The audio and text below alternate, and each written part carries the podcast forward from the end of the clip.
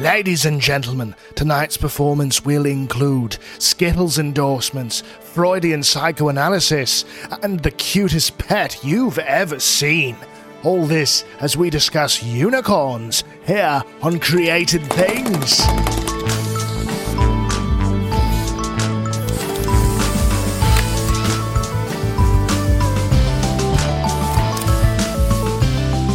Hello and welcome to Created Things, the world's only podcast brought to you by two guys who don't really know how, how animals work, but do know a lot about Jesus Christ. I'm your host, Father Gabriel Torretta, medievalist, Dominican priest, um, guy who doesn't really know how animals work. And with me is my co-host, more importantly, Jacob Flores Popchek, artist, psychotherapist, um, guy who does researches on weird animals. Um, we're not. I do research. Actually, we are. We are going to talk about that. I do a weird amount of research into animals, and I and I would also hope that you, as a Catholic priest, know more about Jesus Christ than I do. So hopefully, there's both a complementarity and sort of a differentiation in in, in our abilities there. Yeah, I feel uh, like that is yeah. that's basically our whole jam for this podcast. Is basically like, well, we both like things. Not always yeah. the same things, and when it is the same thing, never in the same way. Um, but maybe complementary. Real bold choice to start off with. We don't know a lot about how animals work. We do know a lot about Jesus, and not we do know a lot about art, which like I would think would be the more natural thing on this arts podcast that we have, but that's okay. Mm, you well, can do see, what you want. Yeah, mm-hmm, yeah, but see, but then we wouldn't be. That's there's that's called an undistributed middle. You know, there's something in the middle. Uh, that what oh. why, why what are we talking about here? Why are we talking about aminals? Why are we talking about Jesus Christ? Well, because there's something in the middle, and the thing in the middle is animals who are Jesus Christ in art, Jesus Christ who is an animal in art, and the two of them turns out that the twain shall meet. You're really, you're really giving. You're, you're not bearing the lead at all here. No, you're giving it all away. I, you're, you're getting have, right into the thick of things. Lead. I have uncovered the lead. Don't worry. I know how it's spelled. I know there's no A in it. Uh, and I just went ahead and I I uncovered it. So that's that's what I did with it. I found the lead and then I and then I, I pulled it out of the ground. Um, so we are, as you will know from the title of this episode, dear listener, talking about unicorns today. And as you unicorns. will have noted from Father Gabriel's, uh, you know, little little preview there, there's a lot Jesus-y apparently about unicorns, which I wasn't keenly aware of until we started doing some research for this episode. Um, and also, you know, unicorns is an art motif.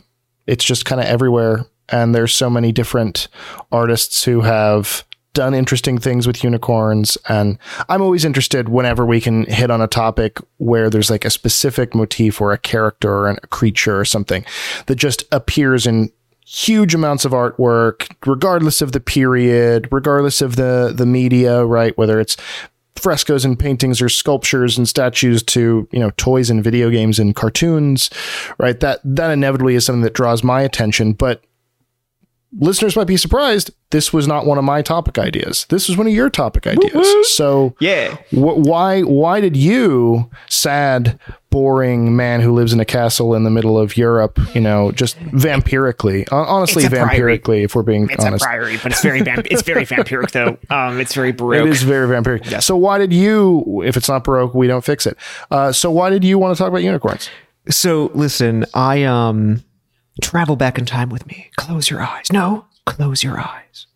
It's to the year 2000. 2005 specifically, actually. Um, okay. I'm living in New York. Um, uh, interested, uh, you know, Catholic, like interested in maybe the priesthood, maybe already. I can't remember. Um, but I have no idea what this means. Anyway, just kind of medieval, and I know nothing about. I know nothing about like medieval Western culture because at this point I've just been doing Japanese stuff for a long time um, living in New York, and there's this museum there called the Cloisters, which is um, the best. The, rich the best. a rich dude literally went to like a, a, where there was an abandoned uh, like medieval French monastery, and was just like, "Hey, what if I paid you a bunch of money to like move this to America?" And they were like, yeah, "Pourquoi pas?" Um, and he just like, like literally brick by literally, brick, right? Literally, like yeah, he literally It's completely insane. Um, those are my finan- those are my sort of Dave Ramsey financial goals. Yeah. Like if my accountant or something says, "What are your financial goals for this year?" I say, "I really would like to get to the point that I could move a monastery brick by brick from its country to over the sea, which country. has to be over an ocean. Yeah. Um, Right, this has yeah. turned out, this did turn out to leave a pretty bad taste in a lot of people's mouths because they were like, wait a second, did some really, I'm sorry, did, did a really rich American dude just buy a ruined monastery and move it to America? And they were like, maybe. Um, but but I mean, at the same time, it would have. I mean, it was falling down. Anyway, it's complicated. It's a complicated story. But um, anyway, it is filled with um, and now it's kind of a playhouse monastery museum. Um, of course, a lot of ruined ex monasteries in, in in many places in Western Europe are kind of playhouse museums, but just not as lavishly done. Uh, so this is full of like a lot of the Met's kind of medieval collection, and it's it's got all this wonderful stuff. And so, anyways, I was wandering around it, and it's kind of just this lovely gardeny area, and they like they play around with the with like the play playland uh faux monastery thing, pretty pretty pretty big. And um, it's really pretty, and you're wandering around and wandering around and wandering around. And again, like at this point, I knew so little about Christian iconography that like I didn't even know like what the I N R I on top of a crucifix is. You know, I was I, I had no idea. It stands for as as as my parish priest told me when I was about to make my first communion. Um, it stands for I'm nailed right in. yes, that's right. Yeah, that's right. Mm-hmm. That's uh, that's definitely what it means, and I re- I'm not going to contradict that. That's definitely what it means. Yeah, Yes. yeah. Don't contradict my religious trauma. No, of course Are you not. kidding me? That's absolutely right. And um, so I'm wandering around, and at one point, if you if you're in the cloisters, you get to this point where you you walk into this room. It might be a series of rooms, I forget. Um, that is just like wall after wall after wall of these gigantic tapestries. And like the tapestry, I mean, we should we should at least have. We should have an episode on some specific tapestry at some point because tapestry is such a weird art form, um, and not a kind of visual language that's really intuitive for basically anybody in the 21st century. But like, I was like, but they're really incredibly beautiful, just stunning, beautiful, and they're just I can't even tell you how gigantic they are. I mean, they're like, you know, like 30 feet by 15 feet, and there's like dozen, there's like a dozen of them. They're huge. Um, and they're all depicting like various stages of a bunch of like kind of pissed off looking 15th century dudes hunting a unicorn. And I was like, okay, this seems like the kind of weird jam I would expect to be represented on tapestry. Um, and then walking around just like just jamming out with this, like, yeah, dudes hunt unicorns. I mean, we've all been there. I've hunted unicorns. You've hunted unicorns. Not my proudest moment, but like we've all done it, you know? We were we were all kids once. And um and then at one point, like one of the little placards, like the explanatory placards in the museum says like, but of course, the unicorn represents Christ. And thinking, "Oh, but of course. Right. Which, like, the second you start to dabble in either art history or religion, what you find out is, you know, when you get a group of people who really believe in Christ together, suddenly everything represents Christ. And it sort of becomes like a six degrees of Kevin Bacon between whatever thing you find in the natural world, uh, natural world, and, and something about the divine. Um, and that's not something exclusive to Christianity, right? I mean, many Eastern religions will do, you know, similar things with, you know, representation and stuff. But, but I do think there's something kind of fundamentally weird about images like the tapestries of the Met cloisters being compared to Christ, and weird to the degree that it is not automatically intuitive because there's never any like like the you know in a lot i'm trying to think of the right way to put this. In a lot of sort of this symbolizes christ stuff. It's always like the thing is sacrificing itself or the Yeah. thing is you know triumphing over death or whatever else. And it's like no with the unicorn it is this really and and let's be clear what we're talking about with unicorns here right? We are not at this point in the history of the unicorn as an artistic motif talking about a beautiful big white horse that just happens to have a horn on its head. We're talking about like a weird, shaggy, wild goat with like crazy eyes and a long lion's tail, and then just like the largest, spikiest horn just sticking straight out of its head. And it's this, you know, kind of frothing at the mouth, crazy thing that's being chased ostensibly by the heroes of the image, like the people we're supposed to be rooting for. And there's just nothing that screams like, oh, sure, these are the themes of sacrifice or whatever that medieval people automatically want to tie into Jesus. And yet, you're not wrong. The second you even Google like unicorns in art, you're going to find like 50 hits talking about like, oh yeah, of course this represents Jesus with not much explanation as to why. Yeah. And it really raises an eyebrow because, and I do want to read this quote. I was hoping to start off with this quote from, from the Guardian that was trying to kind of trace the history of unicorns. And it's, it's a really funny quote. They say they, ultimately, there aren't many creatures that have been a representation of Christ, a panacea, a gay rights campaigner, and a popular fashion accessory. And they're so right, right? Because That's, you yeah. know, mhm. I'm gonna say not unicorns are this yeah. really, really ubiquitous, um, always, always uh, representing very niche things. And those niche things don't seem to have a lot in common necessarily with each other or really with unicorns. Or with unicorns and like you know and like why why does every six year old girl on the planet love unicorns Right. know? But that's exactly what I'm saying. I mean, again, it's like you say unicorn and, you know, it draws to mind for most people like the unicorn frappe at Starbucks. It's just like rainbow and glittery. Or, you know, maybe you think, you know, Harry Pottery type fantasy stuff. Or maybe you think My Little Pony type girly stuff. Or, or maybe you think of like this weird, crazy goat running through the forest of a medieval tapestry.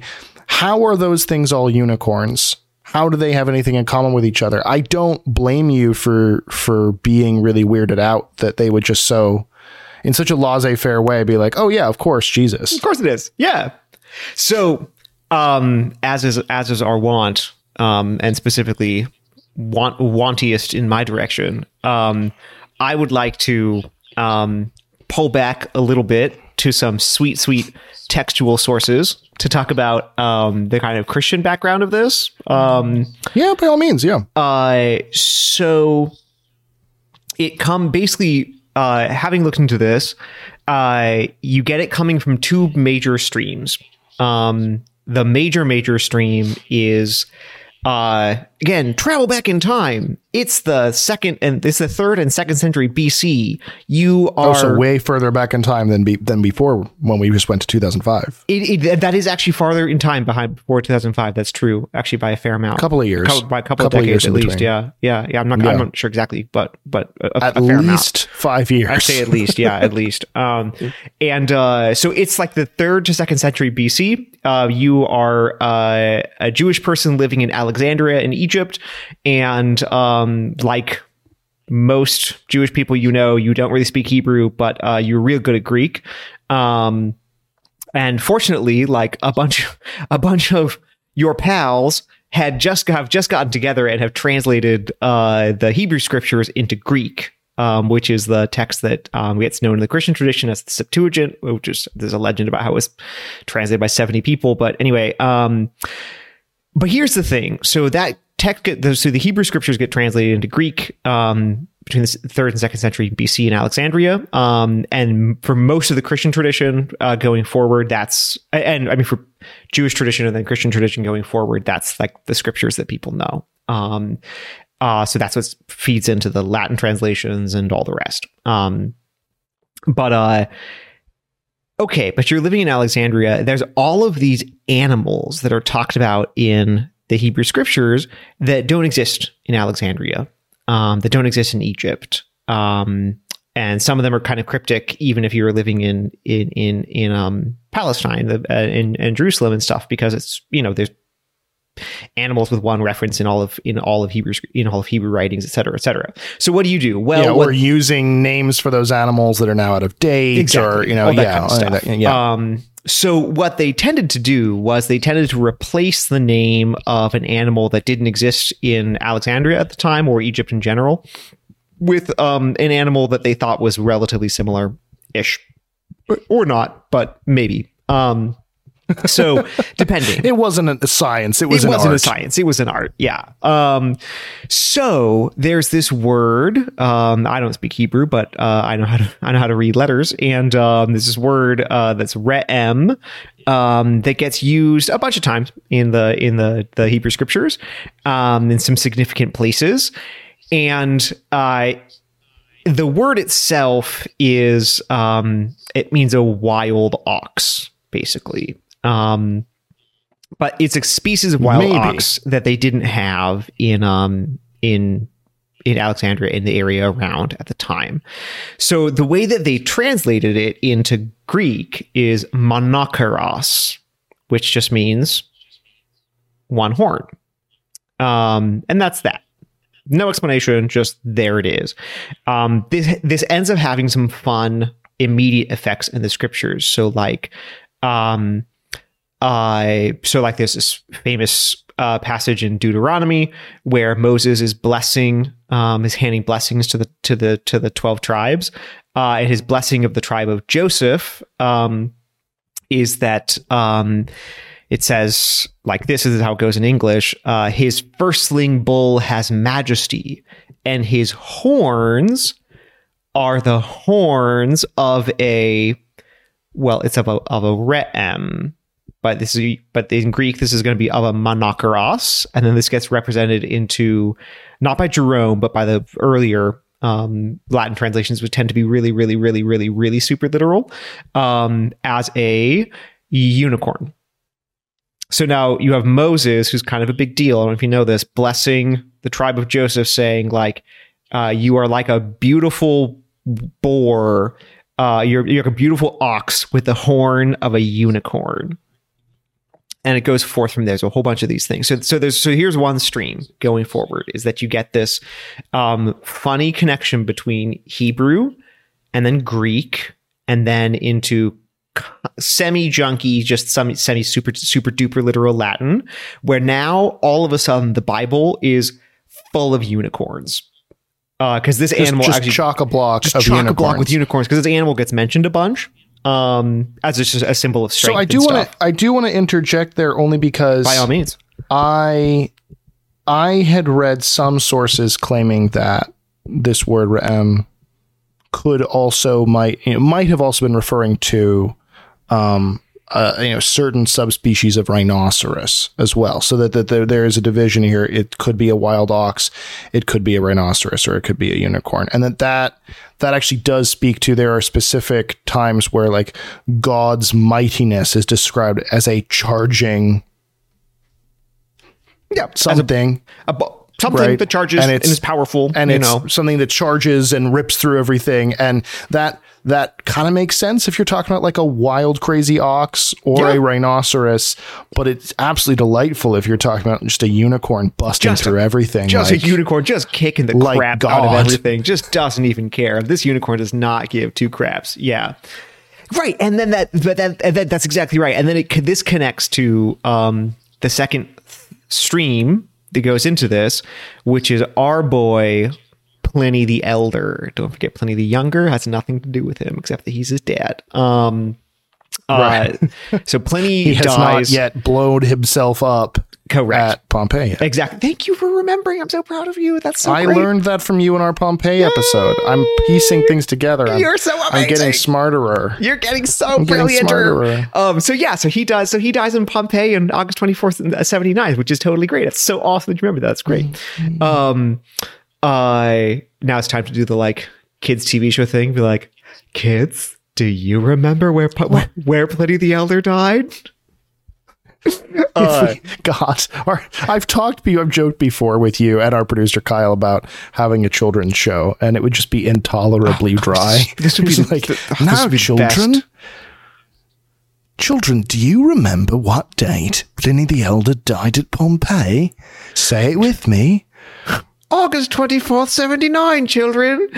What, what did Good he die of? Did he get cholera? Did he have a cough? Did he get blown up by a volcano that he was stupidly trying to observe from a boat in the Bay of Naples? Which one do you think it was? It's the cough. It's the cough one. It's the It's cough. cough. one, It was sure. a cough. I'm pretty sure it was a cough. He had a catarrh and Yeah. then died. Um, What if he? What if he did actually die of a cough, but just as he died, suddenly the volcano exploded and Suddenly the volcano up. Yeah, Technically, maybe he we just had- don't yeah, that's know. it. Maybe he just We had a heart attack. Didn't- we'll never Autopsy know. someone. no. we can't autopsy someone who got evaporated by a volcano on a boat. Isn't that sad? That's a lot of sadness in the world. Yeah, That's one of them. It's real sad. So, so before he before this happened, um, he wrote this book, The Natural History, which is the super influential book in the history of the world. And um, and at one point, he's talking about like, um, hey, what kind of stuff do they got in India? Well, in India, listen, they got critters, and they describes a bunch of critters that you find in India. And then he says this as well. There's a very fierce animal called the monoceros. Now he's writing in Latin, um, but he uses this this Greek word, which is the same Greek word um, that uh, mm-hmm. uh, unrelated, but it's the same Greek word. Uh, so he doesn't translate into as unicorn. He uses this Greek word. Um, it's called the monoceros, which has wait for it.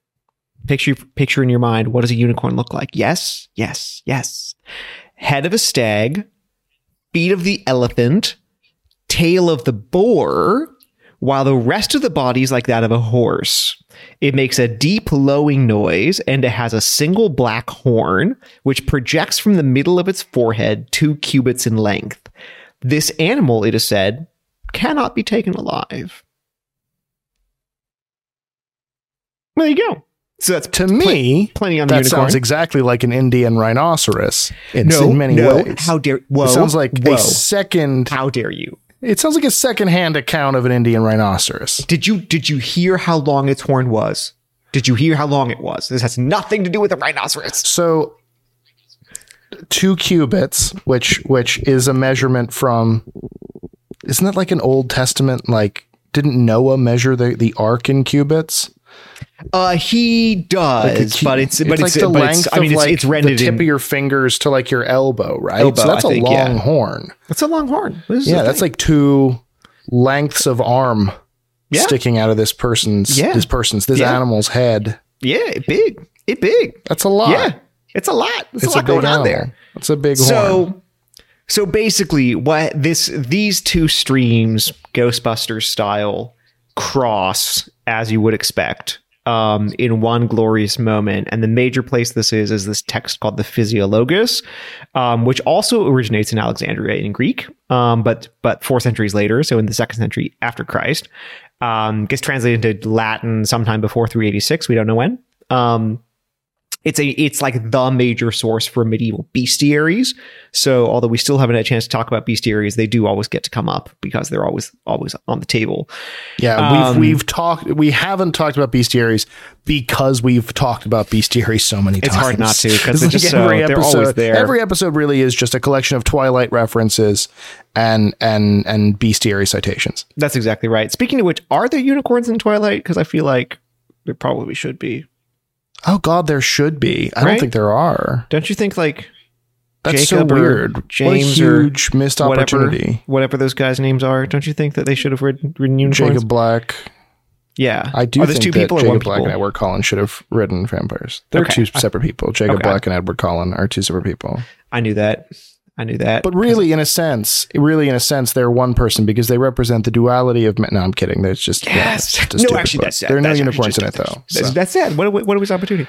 Um, so here's what here's what the author yeah. of the Physiologus says. This is, so he's writing. This is now from the from the Latin translation, which is really influential. He says, um, so there's an animal which in Greek is called the monoceros. Okay, and in Latin the unicorn. Hello. So now we now we've got the unicorn. Um I so the physiologus, which is just like the guy who knows about the guy who knows about stuff, um, guy who knows about animals and stuff. Um, he says that the unicorn has this nature. Um, it's a small animal similar to a goat, exceedingly wild. It has one horn in the middle of its head. Um, it is utterly impossible for a hunter to capture the unicorn, but he can be caught by this trick. Get ready. One weird trick, just like you expect. Hunters lead a virgin maid to where he is and leave her there. And uh, they just send her into the forest alone. And then the unicorn, as soon as he sees her, he leaps into her bosom and uh, embraces her, and as he and then he can be captured and taken into the palace of the king. Next sentence, I swear, no ellipses. So is our Lord Jesus Christ, the spiritual unicorn, descending into the womb of the Virgin um, through the flesh taken from her, captured by the Jews, condemned to death on the cross, from of whom David said, um, and my beloved son is like the unicorn. And it goes on from there. And it goes on to quote, for instance, among other things, um, the passage from Deuteronomy that I talked about earlier, um, that his horn is like the horn of a unicorn. And that's basically where it goes. Um, it goes nuts from there. I I could I could talk about textual go, citations. I didn't realize that the whole Jesus thing.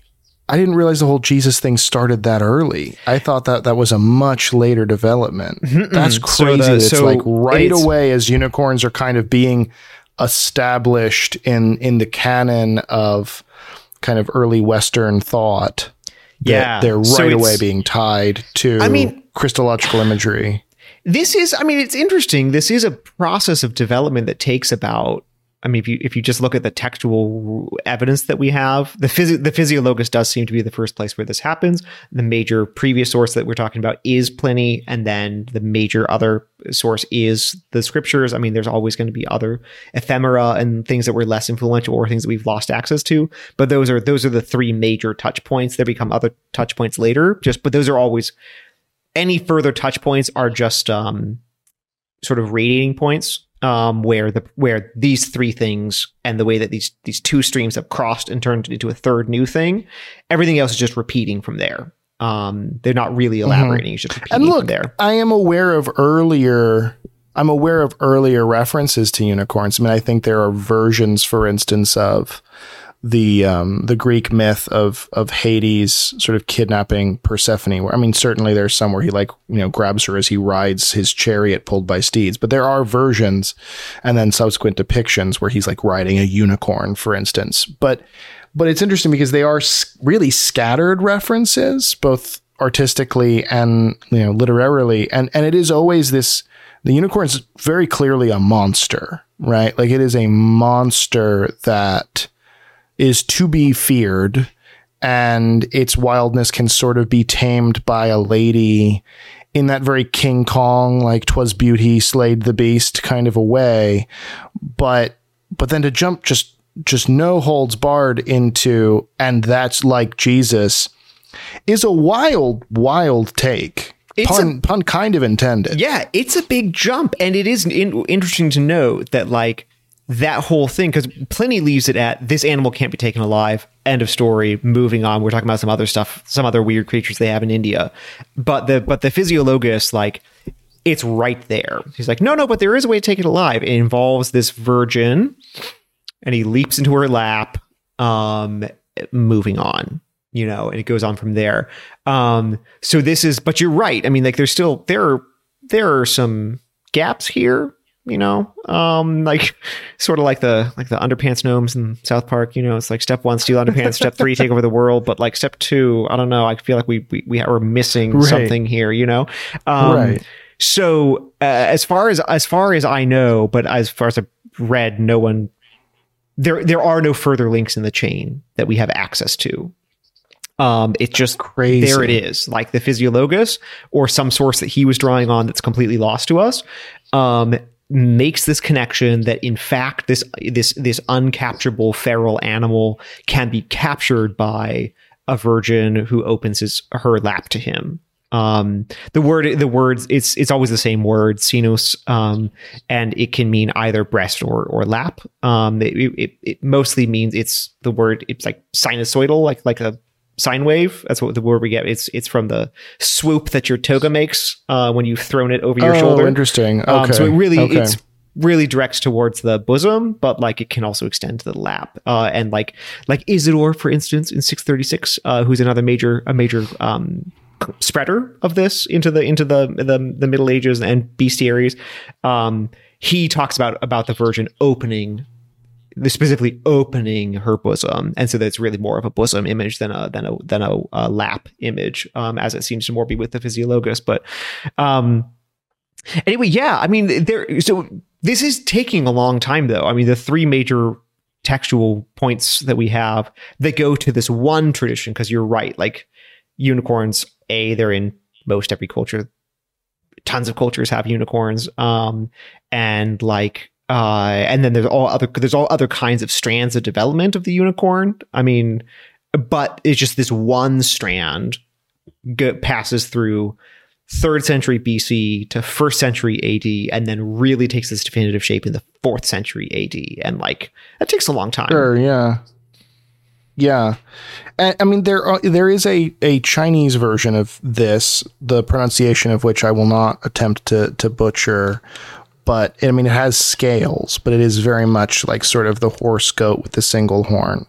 Um, but what's interesting is it is it's kind of similar here, right? The the single horn, um, and we haven't really gotten to this, but but it's considered to have healing properties in just the same way that that you know the the Western unicorn is, um, and it's also this very very wild, aggressive animal um, that only you know a certain type of person or a certain class or or specifically a certain moral fiber of person can capture, um, and so that does cross culture um, in, in a really really interesting way, and yet.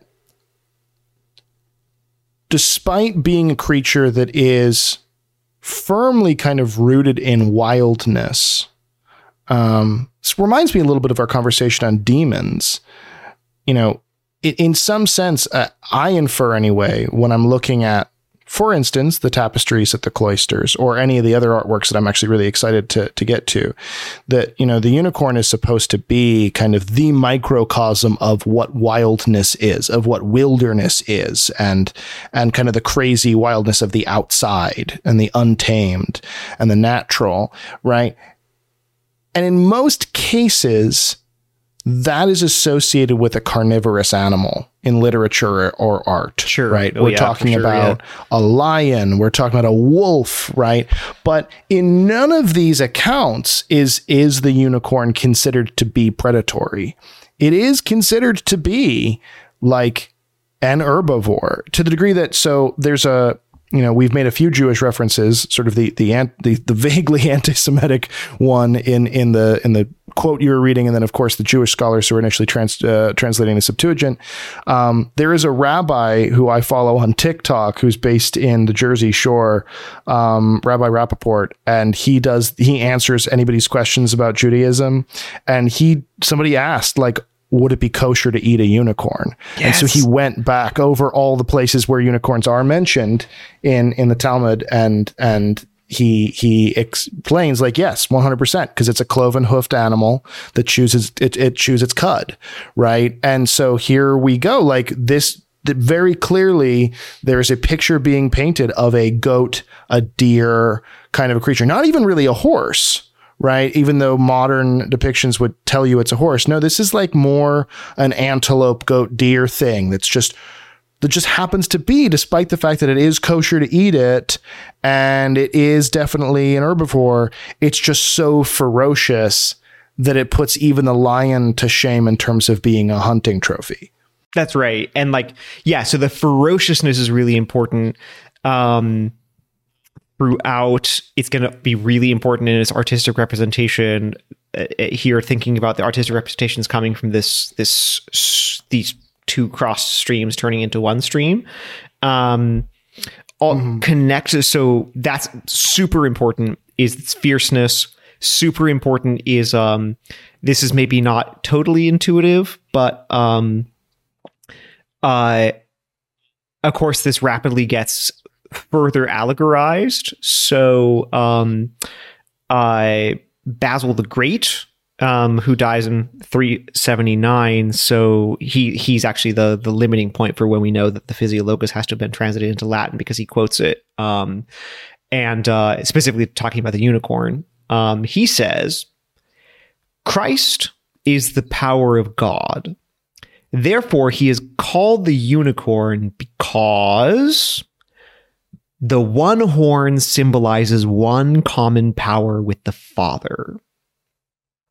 Oh, weird take. Right. so so this is in the end it's a kind of a trinitarian thing, the strong Christian uh, insistence that the Father and the Son and the Holy Spirit are three persons in one God with um, a common divinity, common will, common power, uh, all the rest. So the the uniness of the unicorn. Um, so it's it's once you once you've gotten to the physiologus and it can be tamed only by coming to rest uh, so it's, it's wild as ferocious it's totally untamable no human power can stop it um, it becomes meek and mild in the lap of a virgin. Um, and so this is there's a strong Christ thing going on now, and then but it also has the one horn representing that it is one with the Father. Um, so now you've got this like two natures in Christ kind of jam going on, and this stays. Like all these things stay. And you can say, I'm not really sure all these things fit together. I don't care. They all stay. Like they all stay. None of them go. Right they're all being piled on top of each other, which is something fun whenever you talk about whenever we talk about art history, right, is it's always a bunch of different references that have a lot of cognitive dissonance between them, kind of getting piled onto one another. This Trinitarian thing is interesting. I mean, are is there any art specifically that you're aware of that that riffs off of that initial theme? Because a lot of the ones that i'm aware of do have to do with kind of the wildness. And then we do see a lot of the marian imagery right? The unicorn sort of settling in in the lap or the bosom of of you know the virgin mary. And and i have a few that i am particularly fond of in that regard.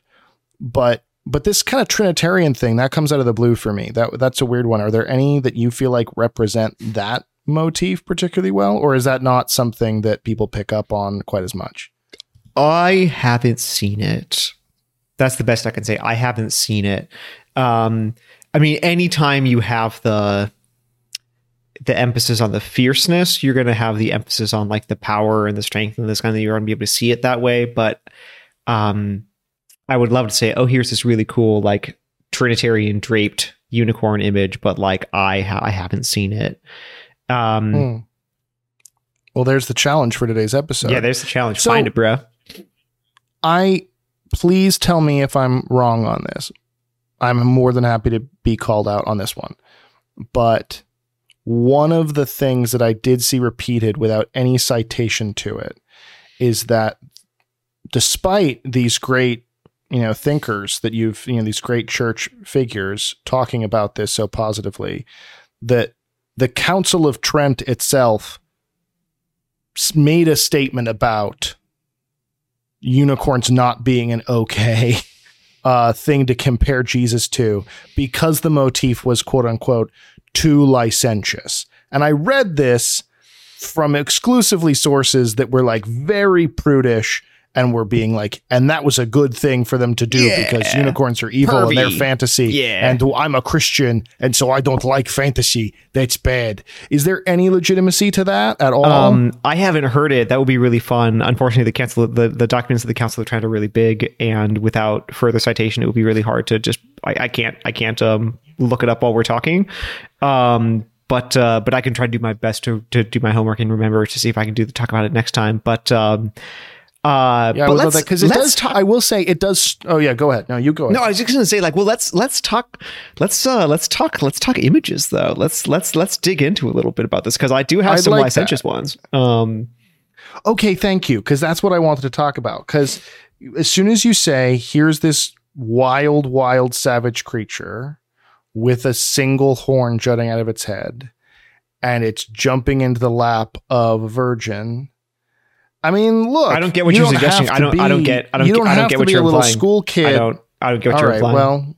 Well, I'm sorry that your your social uh, your your social handicap stops you from picking up what I'm putting down. But I I don't think that y- that one has to be a particularly dirty minded school child to to pick up something deeply phallic in the idea of of a unicorn um, when it's phrased precisely that way. So I don't necessarily fault, although I would disagree, but I don't necessarily fault if I'm indeed right that the Council of Trent was like, no, we don't like this. We don't like this very much. That response makes sense to me, even if I don't agree with it. It just seems weird. You All I'm saying art, is it just seems weird. You, um, it just seems weird. I don't like it. It's uh so like yeah. Well, so let me we can we can point we can point to a couple of examples. So um uh well, first let's like let's so let's just before we get to like the the sort of the the sort of edgy edgy no, ones like ones, ones we that can't not keep backtracking every time we try to make a point. You say, but before we get to that, no, no, I'm not actually go 500 years in the past. 500 years in the past. Oh. So this is actually actually jumping forward a little bit. Um, we'll go straight to licentious ones. That's cool. So here's a cool one um, for for our gentle our gentle listeners who are uh, gently watching. Um, uh, it's it's relatively well it's not early at all. It's uh it's from the 13th century. It's uh from the rochester bestiary uh, from about 1230 um beautiful beautiful. it's um it's great. So the animal does it's very clearly a horse with a big long horn so the a lot of the other kind of stuff, you know, the sort of goatiness and the and the feet of an elephanty stuff, like that's all gone. This is um this is represented really as a horse with a with a big horn.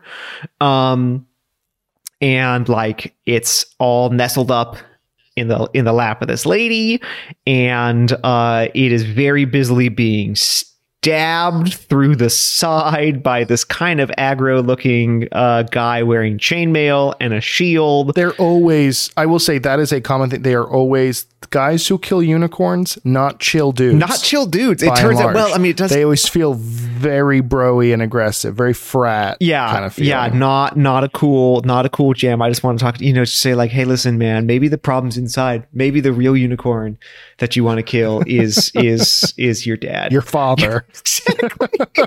I love it. That's both. That's where we both went. I'm sure that's totally normal. I wouldn't worry we're about both Very, we're both very Freudian. Yeah, the, there's nothing the to, horse with the huge giant phallic symbol that you're trying to kill. That's, yeah, that's your dad, my guy. It's probably your dad, brah. Don't worry about it.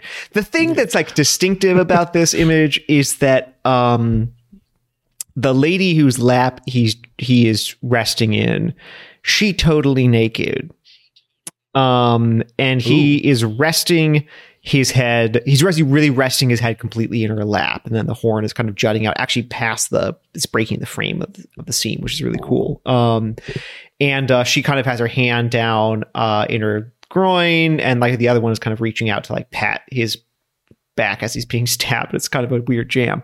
Um but like yeah this is the only one i found where she's completely naked. Um it's really distinctive like visually there's very clearly like a um like an Eve thing going on. He's mm-hmm. like behind behind mm-hmm. the unicorn is is a kind of a tree that looks like three artichokes coming out of the ground. Don't worry about it.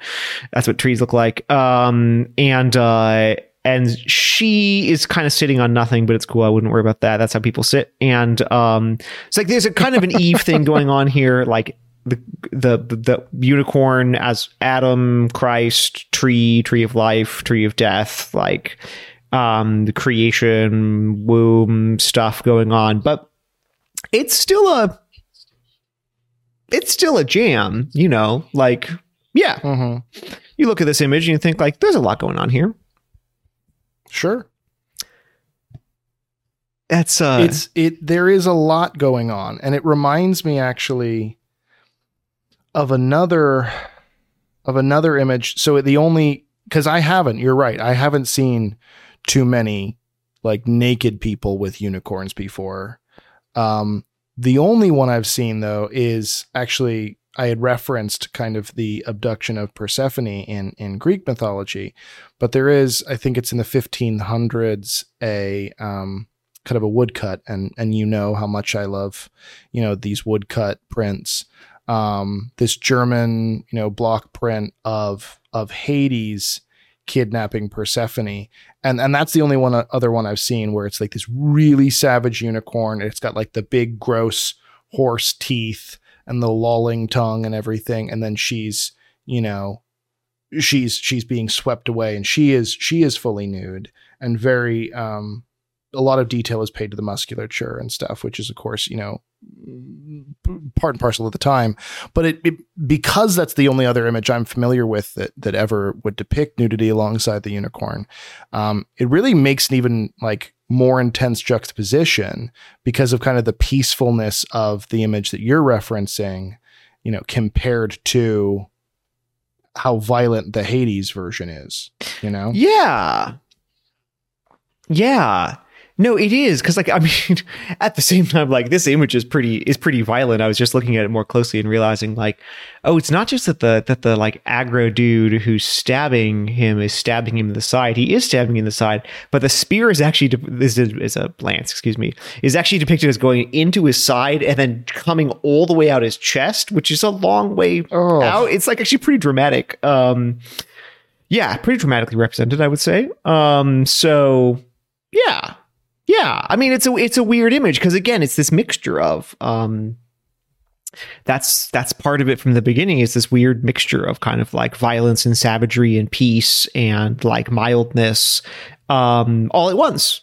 And like and I wouldn't actually shy away from thinking about the like um sort of phallic ca- character of it and the um the sort of semi-sexual character of it. Certainly the um I, am not gonna say that's sorry that's that's silly to say like um I mean, it's, it's clearly a fully sexual and generative image.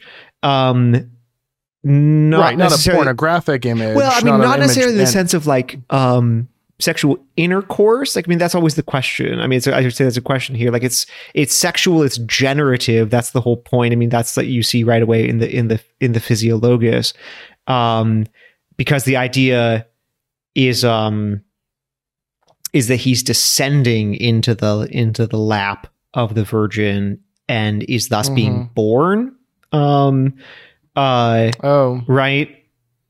That doesn't necessarily naturally occur to my imagination, but what I will say, looking at the bestiary image you're referencing, um, there's there's sort of these like giant flowers and leaves growing out of the landscape that we find this unicorn being slewn in. Uh, and in the medieval sense, these these giant flowers are very asparagus-y looking, giant asparagus. But the way they're positioned, they're not growing out of the wound in the side of the unicorn, but they are positioned so as to seemingly allude to uh, in kind of an artistic parallel way that they are stemming from the wound of this unicorn. So the whole kind of the unicorn being born thing that that does not naturally intuit for me. I'll be honest. no, no, I mean not in that image. No, no, no, no. I'm not, I'm not saying you don't. Oh, not in that image. You, no, no, okay, you, I'm not saying okay. you see it in that image. I'm saying like. Oh, okay, um, okay, okay. The no, no, no. I don't. I don't think that's what's being represented in that image. Not at all. Um, but just like the kind of but conceptual I will say the generativity. Yeah, yeah, yeah. Yeah, the and the generativity with these giant kind of wild asparagus-y things mm-hmm. sprouting out of where the unicorn is bleeding from in his side. Again, very Jesus-y wound in the side kind of a thing. You know that okay, I can I can jive with that. But I think there's some stuff. I don't know. I, I I'm worried about um, getting the conversation off track. But we're we're talking about this kind of you know generativity, sexuality thing, and we're saying, yeah, you know, we're almost taking for granted, yeah, and that's you know kind of Jesusy. And what we're not talking as much about is okay, here here's this virgin that he's submitting to that ostensibly is is Mary, right? I mean, I think we can infer that when there's, you know, a virgin in association with the Jesus image, it's probably going to be Mary, but that's probably weird for a lot of people. That that that would be weird not just for non-religious people, but but a lot of, you know, Christian people and Catholic people thinking, well, Jesus doesn't really submit to Mary, you know, it's it's not like her virtue is so, you know, amazing that he says, well, you know, you're I mean, I don't know. It's it's that's that doesn't necessarily compute to a modern spiritual lens as much. Can you shed can you shed light on that? Am I am I inferring something wrong here or yeah, I think that's a. Fair, I mean, no, no. Actually, when you put it put it that way, because um, yeah, right. That that's that is what's weird about like if you think about like, immediate biblical parallels, it's more like with the scene as it's described by you know Physiologus or like by Isidore of Seville. Um, it's more akin to like, and actually as it's painted uh, quite often, it's more akin to like there's this scene where this great biblical hero Samson, who's like he's mighty and nobody can conquer him, and he's he's uh, you know he's got all the strength and stuff, uh, but he's got this like a lady who is uh, Delilah, who's um uh keeps asking him like, "Hey, what? Hey, Samson, it's so great that you're like so such a beefcake and everything. That's really awesome. If I wanted to, hype, if someone wanted to unbeefcake you, how would that person do it? You know?" And like he tells her things, but it's not true two or three times, and she's like, and like people come in and they try to like do the thing that she told them to do, and like it doesn't work because he lied to her. And then like the third time, she's like, "Oh my gosh, you don't love me, Samson. You know? Oh my gosh." Uh, and like Samson doesn't get the message that like maybe you, you can't trust this lady. And so he like tells her this the solution, which is his hair. And he like basically puts his head in her lap and cuts his and falls asleep and she cuts his hair and then like it ends badly for Samson. Um uh so like there's a lot of biblical parallels with this scene. Um, but like Delilah's not a hero and this is bad. Like what happens there is bad. Well, um, and also Samson is very clearly being tricked. And he's being tricked. Like, like, it's all like none of like none of the valences here work. Like the visual the visual parallel is strong, but none of the valences work. Um, right. Yeah. Like for a Christian thinker, like you know Isidore, Basil Great, or any of these people that you're referencing, like there's some key factors that are important here, which are like yeah, Mary isn't earning salvation. Yeah. Um, Mary certainly isn't tricking Jesus. Jesus isn't being tricked by anybody. He's very voluntarily submitting to death. Yeah. Like it's just there. It I mean, doesn't it just doesn't really sense. Um, yeah. I mean, you have to say like, like some of these things, like they don't, they don't work great, you know? Um, and I would say that like part of the, the image itself is kind of like Trump trumping past some of these conceptual problems and just just going for it. So like if you think of it as emphasizing Christ's humility that he that he never stops being the all-powerful one, the all-powerful God who shares the one power with God uh, and who and who nonetheless in that in that powerful state chooses to take on like the lowliness of human nature and chooses to do so in the womb of the virgin and therefore becoming in this sense physically dependent on her um, freely which is to say what is it? He freely chooses to have need of the virgin mary. Um, and uh, mm-hmm. um, like that's that works you know? Like that works. You so so if one thinks about it that way like that that works. Um but there are there just remain problems to with the image. When you when you write when you're thinking about it um like seriously and theologically that don't like they're just not going to hang together. Like in the end mm-hmm. they're, they're, not they're not going to hang together. Like there's not much you can well, do to make them that, hang together and look and look let's talk again purely as artists here for a second.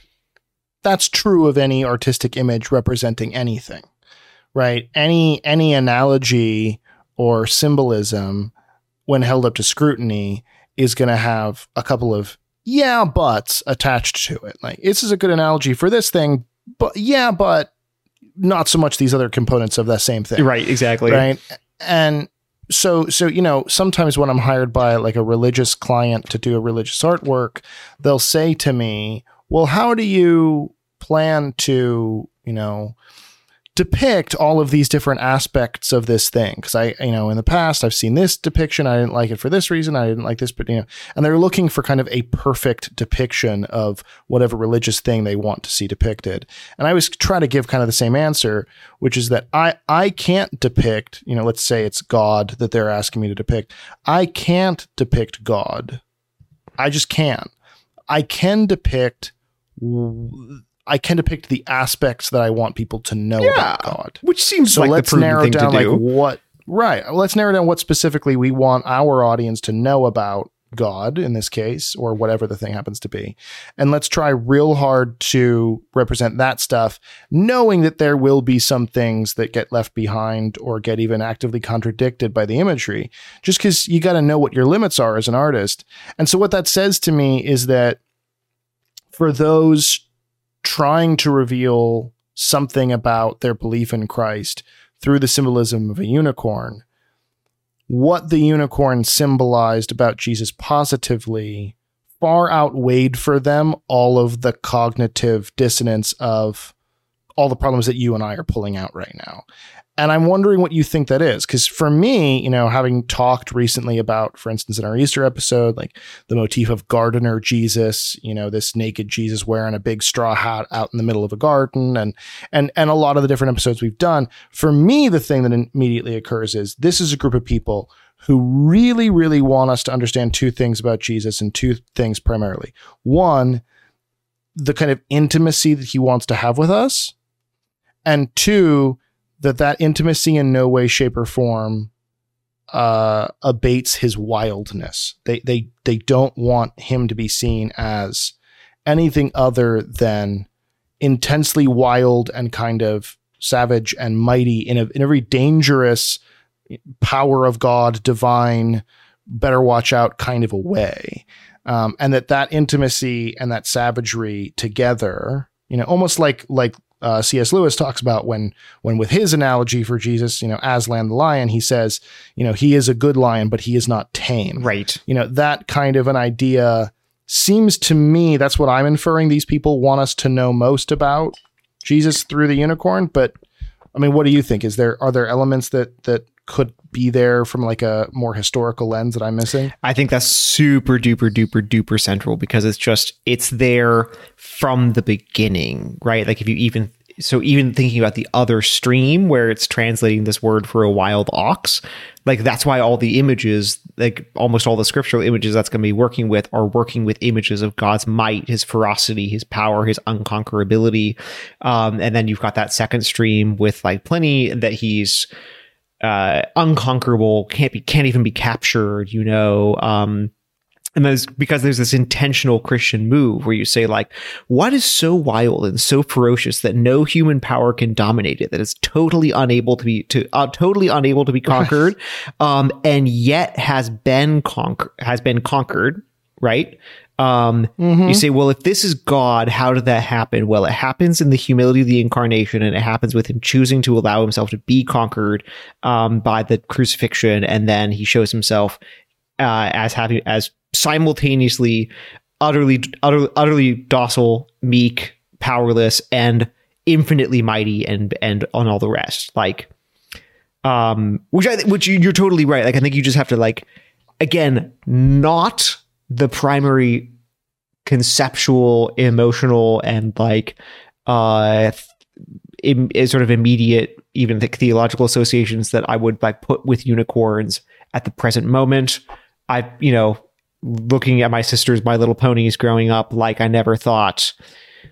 This, my friends, is an obvious symbol of the unconquerable power of God and his astonishing humility. Nor would I say, would I have ever inferred this is a symbol of kind of savage masculinity. But that's really what we're talking about, right? Like to lean into those sexual themes that you're describing, there's a clear, you know, especially in the bestiary where, you know, she is naked and and not only naked but but very clean and sort of pale and you know virtuous looking and you know kind of idealized. And then in juxtaposition with this very savage hairy furry you know unicorn with blood dripping down it and this you know huge spear sticking out of its head you know there, there's clearly a masculine feminine thing being painted here to the degree that you know on on reddit and tinder i say i'm a male feminist. Ah, i'm joking. But but but you know to the degree that in kind of a, a feministy way like there's kind of an inherent sexism there right? Where it's like you know women are pure and chaste and on a pedestal and there's this savage masculinity um it's interesting then to then bridge that gap and go, oh, now unicorns are considered the most feminine, the most girly, to the degree that like Googling unicorns again will take you to tons of people doing think pieces about how they're too girly and we should actually discourage you know girls from from playing with my little pony and things like this because it you know it's not feminist enough. And and gosh i mean it's just a hell of a journey for one little animal to take in terms of what it represents. this poor little guy. Well, but what if there was Yeah. what if there was hypothetically speaking a really cool bridge image that I just happened to kind of hypothetically have right here that I wanted to show you. Seriously, Um, do yes. you actually have something? Mhm, I do, I- and it's and it's this. Um, because you said like, uh, yeah, I mean, so you've got like this woman, and she's like this, and it's like, and so you think like Christians like this is going to be the Virgin Mary, like you know Jesus's mother, but I say to you, colon, what if it isn't? Um, so I found, take a look. It's absolutely amazing. This is the only uh, image like this I found. Um, it's a French image from, uh, oh, excuse me, it's actually just a German image, but it's held in the Louvre um, from about 1440 to Those French bastards taking everything. They are. And so you've got this like here, you've got this actually very dainty. Everything is inverted um in a certain sense. You have this Oh, man, extremely dainty. Um unicorn with this very like um lithe almost gazelle like um body with It's almost like a greyhound. Oh, actually like very- the way like a- the way its chest that's slopes right, 'cause up it's- into its, it's, stomach. um, it's like greyhound. it's very, very yes, greyhound is exactly right because going up into the haunches, like it's very, it's very greyhound, very lithe, very lean. Um, it's holding up its paw, its its uh, right forehoof very daintily. Uh, looking very delicately with with um, a very mild, almost feminine expression on its face, and the horn um, is not sort of like crassly uh jamming into the woman's face or like or like in the way anywhere. It's like delicately sort of pointing just away from the image. And the woman here is here is a jam that we could we could talk about some other time because actually we should should talk about some other time because it's really worth talking about the woman is 100% covered in hair except for her face and her breasts you say to yourself yeah, like really. Fur. I mean, yeah big, long she big long head she hair is like and- a lady Sasquatch. Yeah. I mean, she's clearly a human being because she's got a lady face and lady breasts, but and, and then she's got you know, of course, dainty long mermaidy type hair. yeah but yeah everything else is like shaggy. Like not She- oh, she hasn't shaven for a couple of days. Like nah she got shaggy. she got belly fur I'm yeah she uh, she I'm a Sasquatch. Mhm. I'm a she's- wild woman. she's a sa- she's a sas- That's wild. she's a sasquatch sasquatch sassy. Sasquix. Sas- Sasquix. That's Oh it. She's a Sasquix. Um, Yes. so this is TM. TM. Yeah, I'm, yeah, yeah. You got to pay me for that if you use it. Um, this is Mary Magdalene. Oh shit! Really? Mhm. Um, I'm not going to tell you why because I want to have a whole episode on Mary Magdalene and her fur because it's amazing. But this is, but just take take my word for it. I promise you. Um, this is Mary Magdalene. Um, and now this is a totally different image, but it's the same image, and it only has its power because of the because of the more broadly spread um, uh, Christian iconography of it really being the Virgin Mary, Eve, these other kinds of things, you know, um, always the Mhm. same. I mean, those which are the same in this conceptual sense. Um, but now it's Mary Magdalene. And so now it's a whole different jam because uh, it's not, um, you know, this sort of like, oh, we put you on a pedestal and like you just be perfect and well, I'll just do all the hard stuff and then you'll come and like comfort me or whatever kind of. It's not that at all Mhm. um, what captures Christ? Repentance captures Christ. And that is awesome. That's a whole cool jam. It's Mary Magdalene's repentance and her and her penitence. I mean, that's that's partly what's being emphasized by the fur. Um, uh, is what captures Christ, and that is, I think, really really beautiful. Yeah, I like that a lot. And like, okay, so here's where my medievalism is coming in because you know you get in on the whole kind of literary level. I get in more on the sort of Game of D&D Thrones. fantasy bestiology level. And yeah, exactly. and but but there is this motif, right? In almost every culture of of the Wildemann, of the wild man, right? And and the the the most common version of we know of now to a modern lens is the Sasquatch, right? Um, but you know, indigenous peoples talked about something like the Sasquatch, you know, far earlier than you know European settlers ever documented it. And then in medieval Europe, It's a very similar creature, but always depicted with like a male face and then covered in either brown or often green hair. And he would kind of wear a crown and a diaper of leaves. Yes. And he would carry a big staff or a big club. And there are one or two images I've seen of a female wild man. Um, but it's always, you know, representing the same motif that we're talking about, right? Like the ultimate in wildness, the ultimate in um, savagery. And, you know, here's this creature that, you know, is out in the wilderness and it's, you know, has this, I mean, Grendel, right? Like Yeah. Grendel Mhm. in Beowulf is considered like the Wildeman. And, and I've never seen it though explicitly just in a Christian context. And to juxtapose that with the unicorn, who's the other thing that the medieval imagination considers to be the most savage and the most wild, and that one is sort of being saved by the other. I mean, maybe this is me going too far, but it's almost like the unicorn is. I'm speaking from a Christological lens here, but it's almost like the unicorn is taking on wildness to go meet her and hers.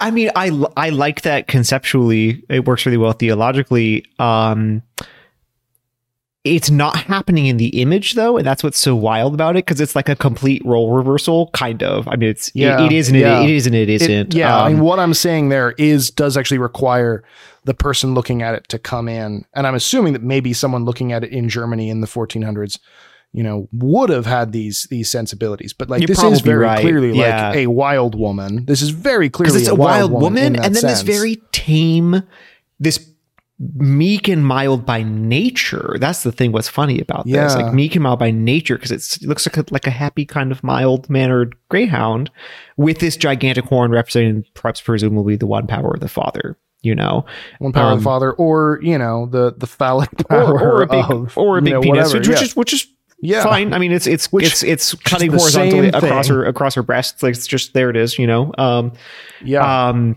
but yeah, no, it's super wild. So, um, literally. I mean, I would yes. Literally. I mean, it would be really cool to like.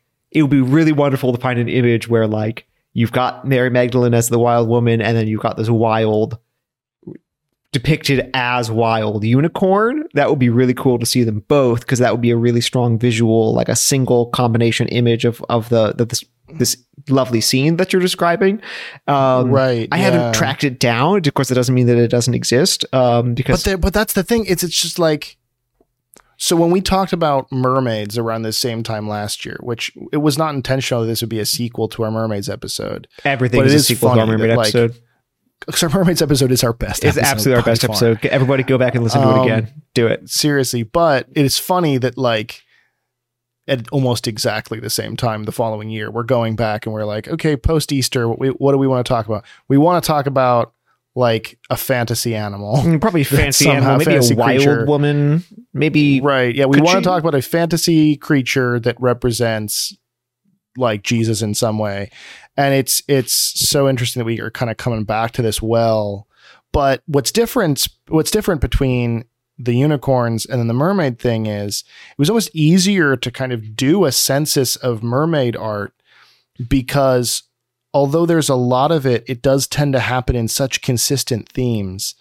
But unicorns are just so popular that there's just they just kind of it, it's like it's like you dropped a you know you dropped a rock on a piece of glass and then it just shatters in every possible direction right and like yes everything does come back to that every piece of glass that shatters off does come back to that central initial crack right so you can trace an artistic lineage and everything references everything else but it's also split off in so many directions that you can't really say, oh, well, all the unicorns of this kind go into this category and all the unicorns of that kind go into that artistic cat. You can't be that academic about it because every unicorn depiction kind of exists on its own, referencing everything else, but being fully independent as as an artistic and philosophical motif. No, that's what you're totally right. That's what's so so trippy about it. Like I um right.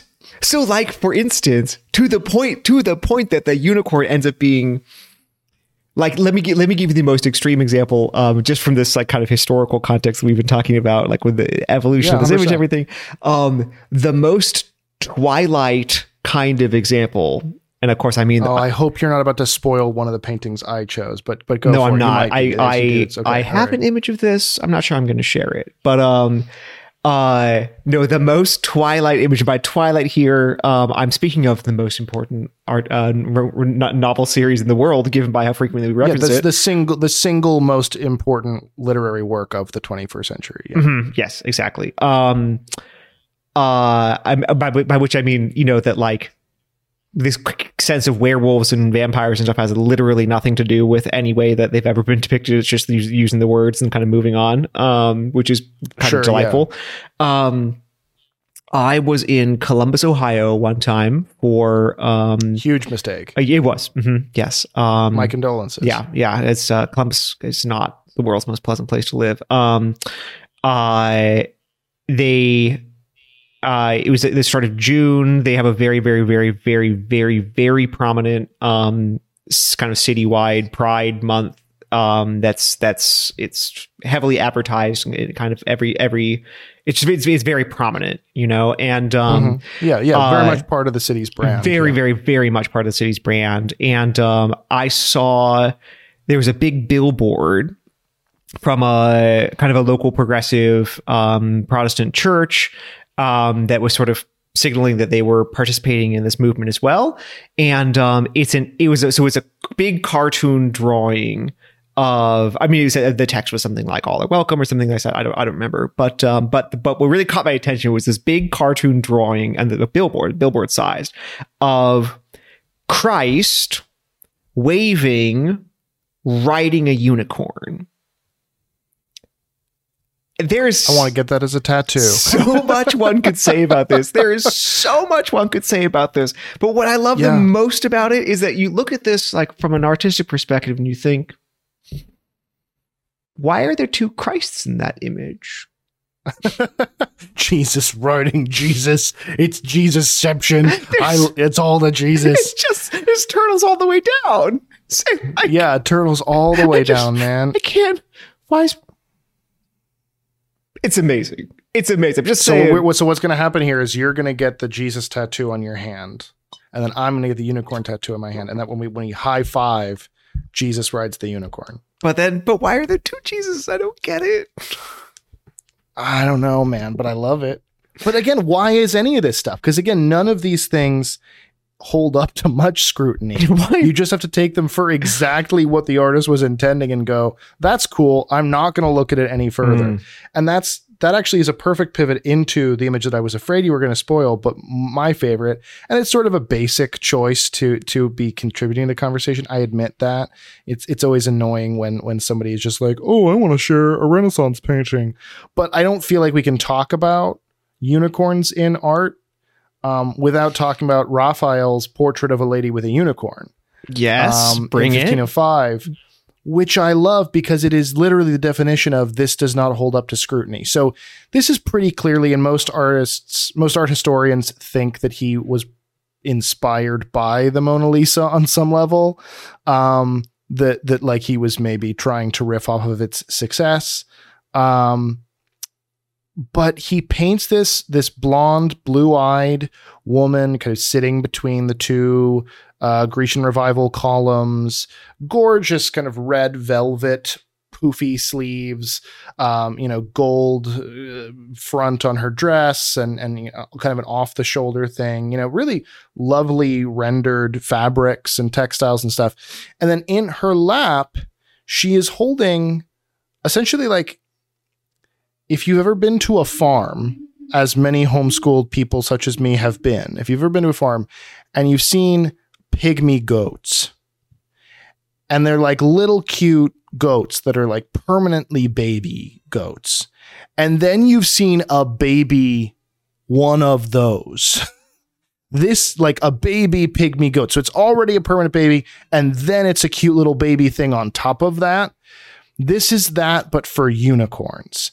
And she is holding the fuzziest little guy and he does He's have the horse face. He does. and the big black eyes and the little the little pointy ears. The cutest little horn everything you've ever else seen. is so shaggy and fluffy. Like it is so like you can. i mean, he's so good. Raphael is so good at texture, and you can totally imagine what it would feel like to to run your hands through the kind of shaggy goat like coat of this horse that, that it's coming out everywhere um, including like kind of a fluff on the top of its head where its big horn is sticking out that compared to her like this horn is is basically like a milkshake straw size like this is how small That's right. this yeah, she unicorn could. is She sitting could in her lap. definitely. She could definitely eat a milkshake with that horn.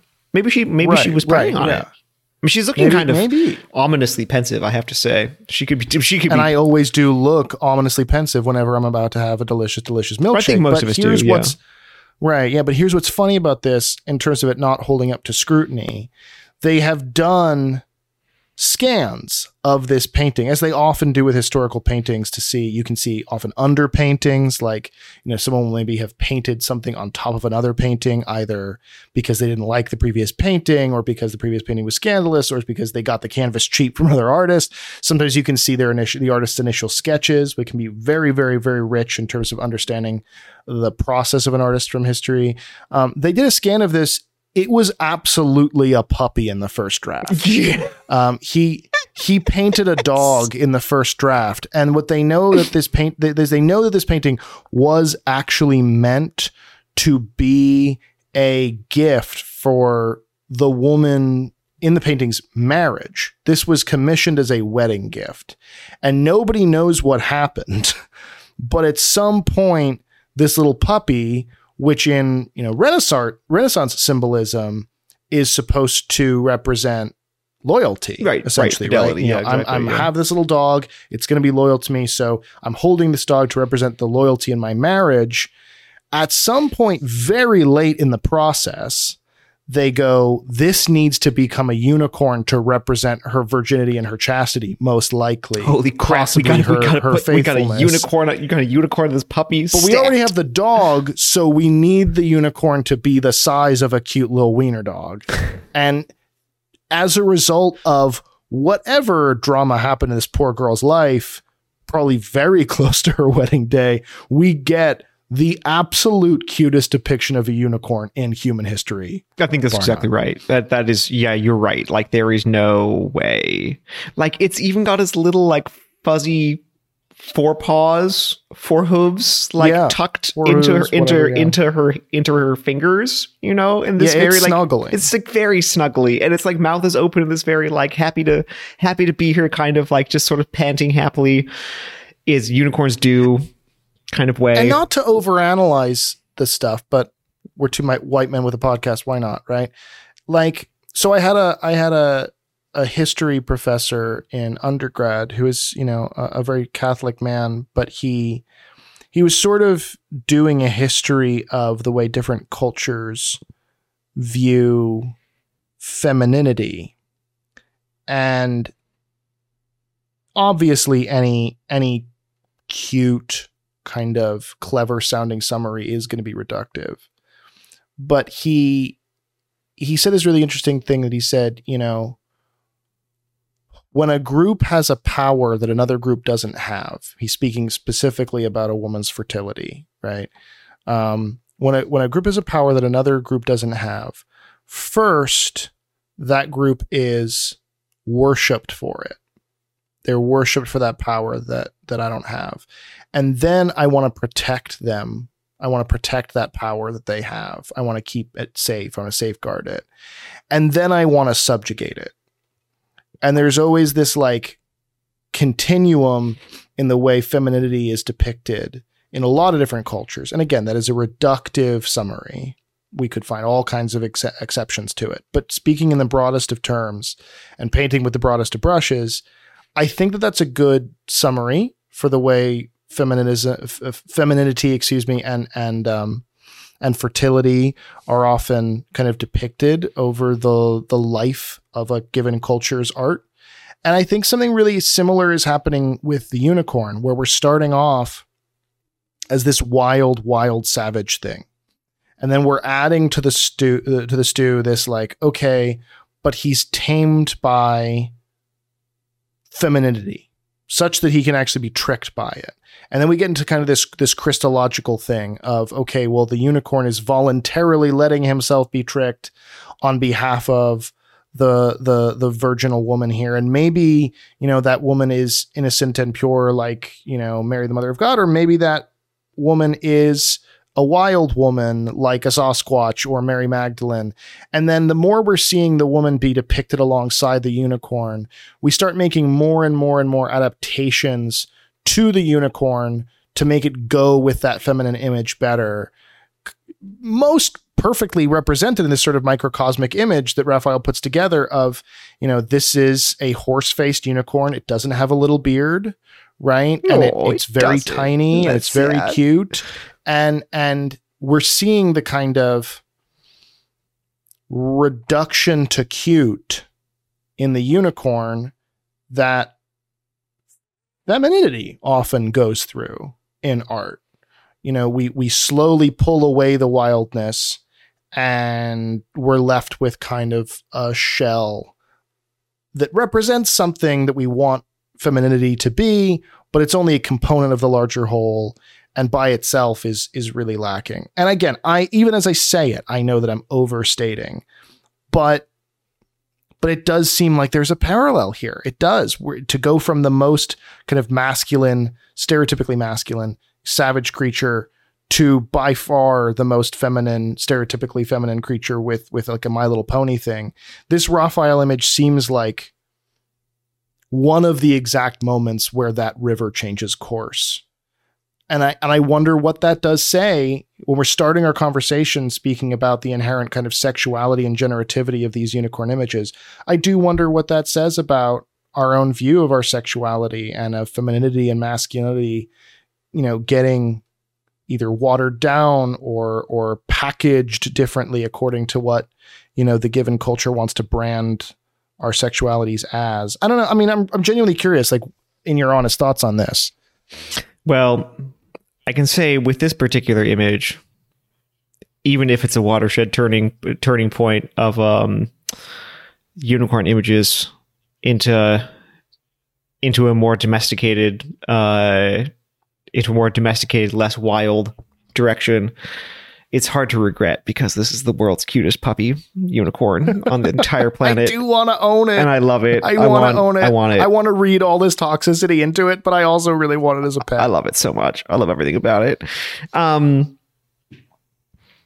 yeah, I mean, it's you see something. I don't know. There is something about this. Is something similar happens with angels, of course, right? That they um, uh, oh sure, yeah. I mean, we did know, two whole episodes right on that. because they they they go from this wild splendor of the um representation of the unrepresentable character of the of the um uncontrollable wild wild glory of god to like we got a naked baby who's playing with a cardinal's hat look at him you know um Mhm. so like there is there's just this like deep desire to like domesticate domesticate the wild things, you know, because like I mean, those are the words that we use for it, but it just means that you you bring something that you can't control into your own control. Um and uh one way of doing that is by making it smaller than you, weaker than you, cuter than you, whatever, um, in ways that are kind of non-threatening. Um, I do not. I'm gonna be totally honest. I do. I do not feel threatened by this unicorn. It's too adorable. Um, no, but- I mean he could poke me, but he wouldn't poke me too bad. Nah, he'd be It'd so okay. sweet. He'd I be could so sweet, it. and he would loan me his his horns to drink a milkshake, and I I, I give it that. But isn't that Um, interesting? I mean, because you're so right. I didn't connect it to the angels thing, but you're right. Like it is exactly the same evolution or de-evolution or whatever. And isn't it interesting that that evolution is cyclical? Because I mean, as I mentioned in that Guardian article, where it's trying to summarize, you know, all the ways unicorns have been utilized, like the author is complaining that unicorns are t- so girly, in fact, right? that she, as a self-respecting feminist, doesn't want her daughter to play with them. yeah, yeah, yeah. And There's this and like isn't it so funny that we that it's so cyclical where it's like we take this wild thing and even in our art even in our art, we can't stand something being wild. Even if it doesn't exist, we can't stand it being wild. So we, we domesticate the image to such a degree that it nauseates us. We, we become sick of how saccharine this thing is. You know, we took the wolf and we turned it into a pug dog and, and we're embarrassed by it and then there becomes this revolution literally you know going back around the cycle to how can we rewild it again? Yeah and you do and, see that we in do some that contemporary we like it's crazy. Yeah, yeah, and you do see that with some contemporary um, unicorn representation. I, I wish i could remember the exact name of it right now but there's a um, uh, I think it's an online comic um, that has sort of like carnivorous unicorns. So they're sort of like they're like represented as sort of I mean they're carnivorous uh, and like eating peep they eat people, you know. Um, and uh, right. or like but, I mean it's not a good movie, but the new the new Shazam movie that just came out, which is like a DC superhero, they they got like a brand tie-in with Skittles very evidently because they talk about Skittles for like most of the movie. And then at some point the cute little girl who like loves unicorns wishes for a unicorn. And so a unicorn shows up to help them save the day. But it's this gigantic black hulking unicorn with you know, rippling muscles and like crazy fiery eyes, and its horn sort of bends in a more rhino-y way.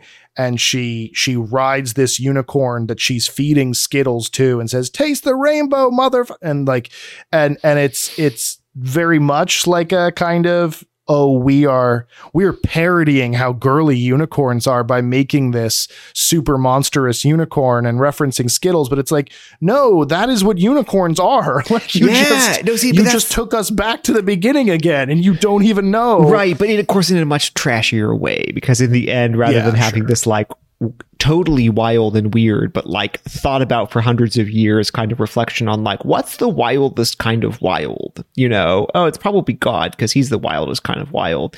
It's like, well, what's the wildest kind of wild? Well, Skittles just paid me $20 million. so, Which I mean, no hate. If Skittles would like to pay us twenty million dollars, you know, I, I'd gladly be sponsored by Skittles. I hereby officially say that I'm open. Podcast. I'm open to be paying being paid twenty million dollars to to to be a Skittles podcast. Yes, yes, I'm I'm, I'm, I'm open to that. Um, no, but that's right. Like it's because it, just in the end, it's like as as the like the circle comes around, like it's just it's just like very trashy. It's like I. Like I get it. You think you're being all risque by having, or being all edgy by having this like, oh, edgy, sort of like scary, dangerous unicorn, and you feed it Skittles, I guess, because because the CF Supra, twenty million dollars. But um, but there's nothing to it. Like there's no there there, you know? Like mm-hmm. um I uh I did want to say like one thing um again like you know a, a, major theme for me kind of thinking about like these like why why do I like to go back to these historical things and sort of sort of run forward to to feeding feeding Skittles to a while chanting. I mean, that that's so on the nose that they were like literally chanting the uh the. It's just a commercial. It's just a commercial that they the actually brand. chant yeah, the slogan. It's, it's so, so, embarrassing. It's so crass. It's, so, it's disgusting. That's incredible. Yeah, it's, uh, it's because like in the end, I think you know, so we're we're left with these contemporary sort of like circle around, circle around, circle around versions, um, which sometimes are delightful and sometimes like this are like really cringy, you know. Um, so it's like, well, what do we do with it, you know? Um, and like I mean, I don't know. I think there's like there's clearly because because the unicorns are you know thirty thousand streams going in like thirty thousand different directions.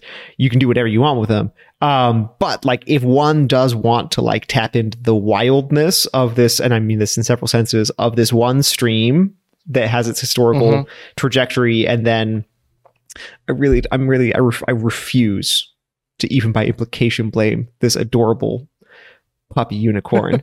Uh, but maybe the Raphael's puppy unicorn. If it is, yeah. if it is where it you happens, you are safe. You're Do safe. not say you're anything safe. about my you son.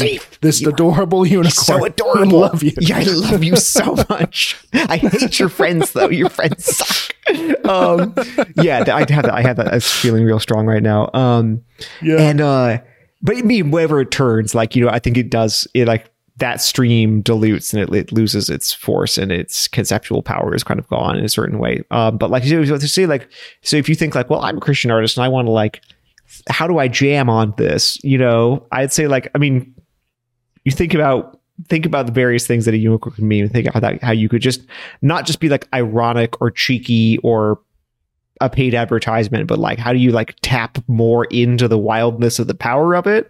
Like we, you know, you've offered like we've offered a bunch, and the bunch of things wildness here. of and the wildness of all these things. yeah, that's right. Yeah, Well, I would, I would just say like the the wildness of you, you know, the wildness of your sexuality, your masculinity, your femininity, because you know the masculine can be wild like the unicorn, the masculine, the feminine can be wild like the the the wild woman, you know, and the unicorn, the wildness of God, like there. I mean, yeah, there's really something here. I mean, even the fact that unicorns are so perennially popular, there's like, I would argue, kind of that longing for the wildness of things. Yeah, I think that's exactly right. And I think um I don't know, I mean just like the incredible freedom here to like let these images work like in tension with each other to bring things together that seem like they don't go together um and to th- to kind of think through them visually and conceptually to where they do work, you know? And like I just I, I offer it as like a like a textual meditation on top of on top of these kind of visual meditations. The first thing that this actually made me think of because of this uncontrollable wildness of images that don't seem to work together and this like insistence on the fierce unca- un- indomitability combined with this like meekness and tameness um and submission um this uh there's nothing in this of the kind of like naturalized nice guy imagery of Christ. There's nothing in this of, of a kind of like an obvious connection of images that like the mind is going to easily embrace and kind of swallow down like a handful of Skittles. Taste the rainbow. I will accept that um, twenty million dollars in, in cash or check. Um, it's hard. Like it's hard. It's hard viewing. It's hard thinking. It, like it challenges the heart. It challenges the brain to like enter into its own wildness and then crack, kind of crack it open and like dwell there, which is really great. Um, so like here's a here's just one textual thing that that it immediately made me think of. It's, it's this beautiful, beautiful, beautiful, arguably the oldest, um, or certainly one of the oldest old English works called "The Dream of the Rood." Um, and this is the this is the poet's vision of how Christ goes to the cross. It says this. It says, "Unyering himself." Then this is this is an old English way of saying disrobing, taking his clothes off. Um, unyering himself. Then this young, it was God all surpassing, strong and set in purpose. He mounted upwards on gallows, heightened and humiliated, impetuous in the imagination of many and all, when he wanted to undo his humankind. That's wild.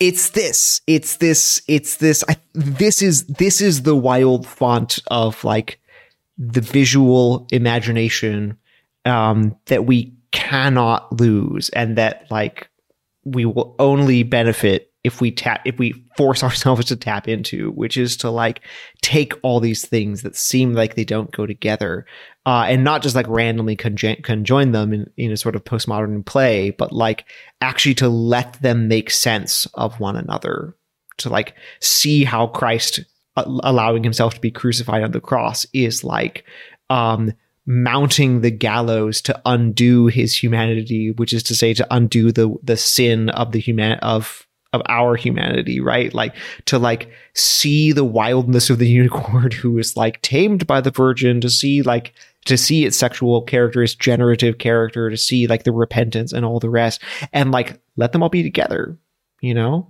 Um I'd say honestly, this kind of thinking is the genius that it is the major stream that has that uh, that allowed so many um, artists to use the Christian visual languages um, to create works of um, that grab, that capture, that sort of break and remake the heart and the eye.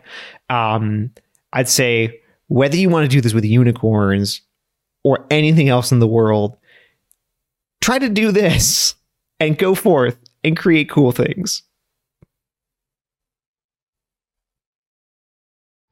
This has been Created Things, a production of Art, Soul, and Mind, hosted by Jacob Flores Popchek and Father Gabriel Torretta, produced by Kyle Meineke and Jessica Flores Popchuk. Theme song by Federico Carranza. For more on this podcast and the artists featured, follow us on Instagram at Created Things Podcast and subscribe on YouTube, Spotify, and wherever fine podcasts are streamed.